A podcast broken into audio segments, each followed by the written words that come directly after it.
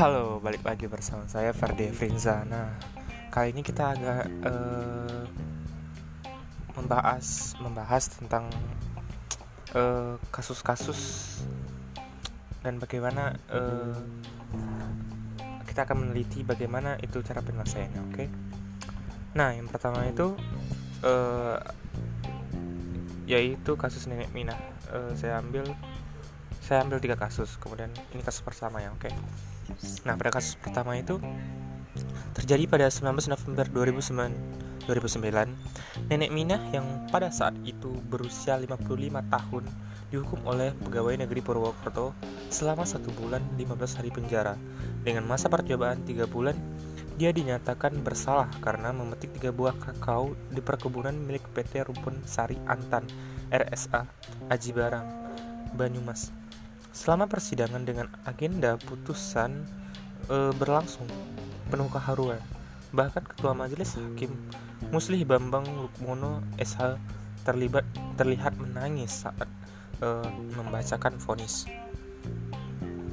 Nah, dalam kasus pertama ini kita akan mencari solusi dengan menggunakan kaidah Gustav uh, yang pertama adalah keadilan di dalam kasus di atas hakim uh, telah memberi keputusan seadil-adilnya karena nenek Minah adalah seorang nenek yang mengambil buah kakao tersebut uh, untuk makan. Uh, tapi memang dari pihak penuntut yang tidak mau berdamai oleh sebab itu hakim terpaksa memutuskan hukuman agar adil. Nilai yang kedua adalah tentang kemanfaatan hukum. Nah, pada kasus di atas hukum digunakan untuk menghukum orang-orang pada kasus di atas eh, yang berbuat salah. Oleh karena itu, nenek Mina terpaksa dikenakan hukuman sanksi satu bulan 15 hari penjara karena pihak penuntut yang tidak ingin menyelesaikan masalah secara berdamai. Nilai dasar yang ketiga uh, adalah ke kepastian hukum. Jika dilihat dari kasus di atas, hukuman kepada nenek Minah dijatuhkan dengan pasti oleh hakim karena perbuatan nenek Minah yang hanya mengambil tiga buah kakao untuk makan di kebun sebuah PT yang besar di Indonesia. Sungguh kasihan nenek, nenek, nenek Minah. Oke. Okay. Kasus yang kedua yaitu susu formula berbakteri. Uh, Kasus bermula pada 15 Februari 2008. IPB memuat uh, sebuah website mereka tentang adanya susu yang tercampur bakteri. Itu Enterobakteri Sukazaki. Namun, pemerintah tidak membuka uh, nama-nama merek susu tersebut. Lantas, salah seorang masyarakat, uh, David Tobing, menggugat pemerintah atas sikap diam tersebut pada 26 April 2010. Mahkamah Agung MA memerintahkan uh, Menkes CS selalu uh, selalu berkelit. Kemudian dia mengumumkan ke publik nama-nama uh, uh, merek susu formula berbakteri tersebut bukannya mematuhi pemerintah MA, CS selalu berkelit meski kasus ini juga sudah masuk ke parlemen. Hingga saat ini, Menkes CS tetap bungkam. Kemudian kita akan mengidentifikasi dengan kaidah Gustav.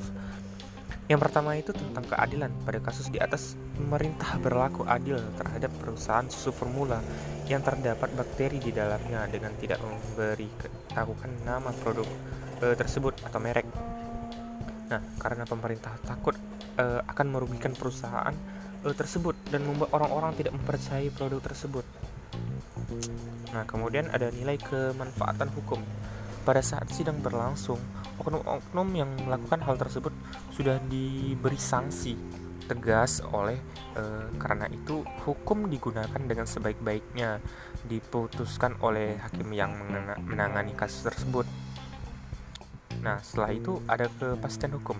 Seperti yang kita lihat pada uh, kasus di atas, pelaku dihukum dengan pasti tanpa ada ke kecurangan, walaupun dirahasiakan siapa pelakunya, tapi mungkin sudah uh, dihukum dengan pasti sesuai peraturan perundang-undangan.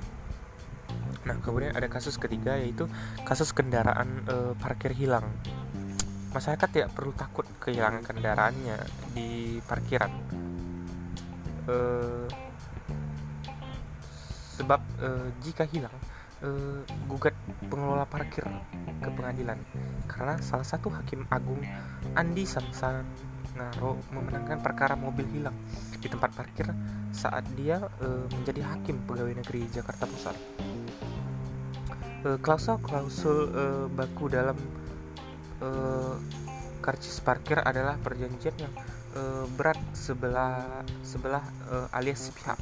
Perjanjian semacam itu adalah e, batas demi hukum kata Andi dalam ama dalam amar putusannya. Kemudian kita identifikasi dengan kaidah Gustav. Yang pertama adalah keadilan di kasus ini. Yang penggugat menuntut ganti rugi atas mobilnya yang hilang di atas lahan parkiran yang kemudian dia mendapatkan ganti rugi. Hal tersebut sangat setimpal e, nilai kemanfaatan hukum pada kasus ini hukum bermanfaat sebagai penegak agar uh, yang punya lahan parkir harus hati-hati dalam menjaga kendaraan dan parkir di lahannya. Kemudian ada kepastian hukum. Kasus ini adalah uh, menimbulkan efek jerah karena hukum yang uh, pasti otomatis sang pelaku harus bertanggung jawab atas lahan parkirnya. Kemudian sekian dari podcast kali ini.